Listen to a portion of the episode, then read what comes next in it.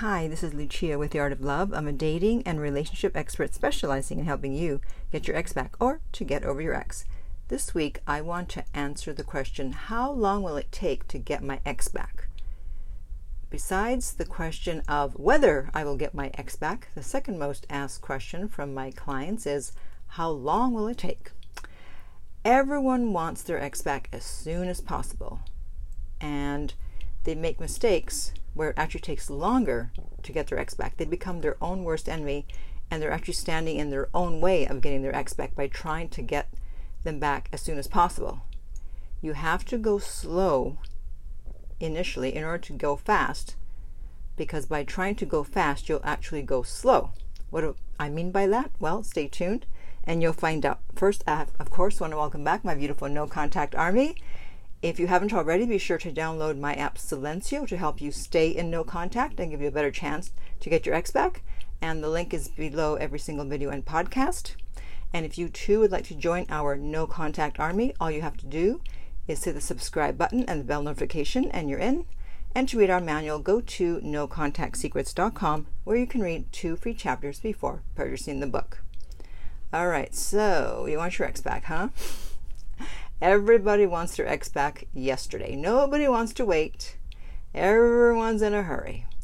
That's because of the pain that you're feeling, of course, and for some of you, the anxiety that you're feeling, and also because we live in a society of instant gratification and we figure that everything should be wrapped up neatly and back to normal within a very short amount of time.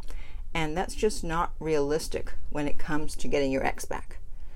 So I said in the intro that in trying to go faster, um, you're actually going to slow it down, and by going slow, you're actually going to speed it up. So, what do I mean? It means that trying to go fast means that you don't stay in no contact, you contact your ex, you're doing everything to get them back, and that just pushes them further away and makes them not want to deal with you and makes them happy actually to have broken up with you. Whereas if you go slow or it looks like you're going slow, and you don't contact them and you do nothing, as I say to do, you are actually speeding things along. You are actually going fast, and the time will be shorter. When you're trying to get them back shortly after the breakup, that does not work.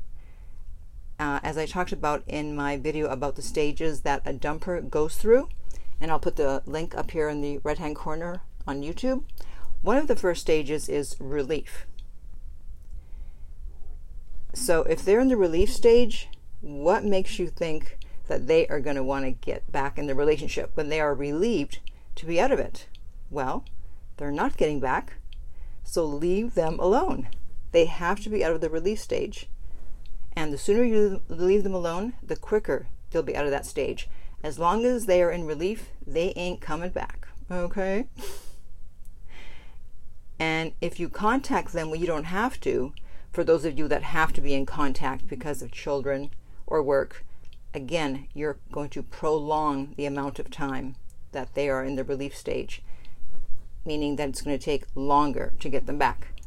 They need to miss you in order to start even thinking about coming back.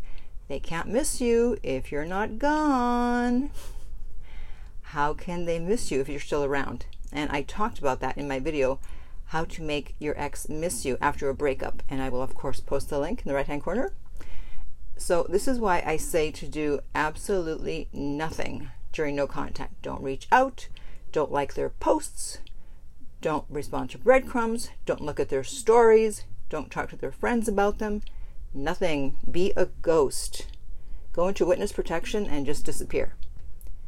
The more things you do right after a breakup, the sooner and the more likely it is that you'll get your ex back. And the more things you do wrong, the longer it will take to get your ex back and may even prevent them from ever coming back. You can't just go off of your feelings every time you're triggered. It's like, oh, I'm going to contact them. Nope. Feelings do not have an IQ and they will betray you. I suggest that instead, if you're triggered and you want to contact your ex, that obviously use my app Silenzio push the panic button, and also listen to my no contact playlist to understand how to handle the time between when you were broken up and when your ex contacts you. Now, when your ex broke up with you, they thought they were making the right decision. They thought they could do better. And until they find out for themselves that they did not make the right decision or that they can't do better, they are not going to be interested in coming back. This could take months and sometimes it can take years. A client of mine recently got his ex back after a little over two years. That's right, two years. Yes, it was a long journey. He wasn't interested in anyone else. He did date others, but he didn't find anyone he was more interested in than his ex. And luckily, he ran into her at the grocery store. Things escalated from there, and they are now back together. So, what does it matter how long it takes to get your ex back, as long as you finally get them back, right? Think of it this way even if you win the lottery tomorrow for half a billion dollars, which is possible with the jackpots these days, you still have to wait a period of time to collect the money. It's not like you win the money tomorrow uh, and you get the check the next day or whatever it is they give you. But you're going to be happy to wait because you know that eventually you're going to get that half a billion dollars, right? So if you know that waiting and being patient and not reaching out will give you your best chance to win the lottery of getting your ex back, then who cares whether it takes six weeks or six months or, like my client, two years? In the end, you're going to get what you want, so just carry on with your life, continue leveling up, and have faith in the knowledge that there is a chance to get your ex back if they aren't 1000% done with you, which they usually aren't. And if you do everything correctly after the breakup, then the chances of them coming back sooner rather than later are excellent. Okay. So now I want to hear from you. How long have you been broken up? I'm very curious to know how long people have been waiting. and um, if you would like my help to get your ex back, like my client of two years, hopefully won't take two years with you. no, that's an exception. It doesn't usually take that long. Uh, you can contact me at theartoflove.net. The direct link is below every single video and podcast, and we will send you the rates.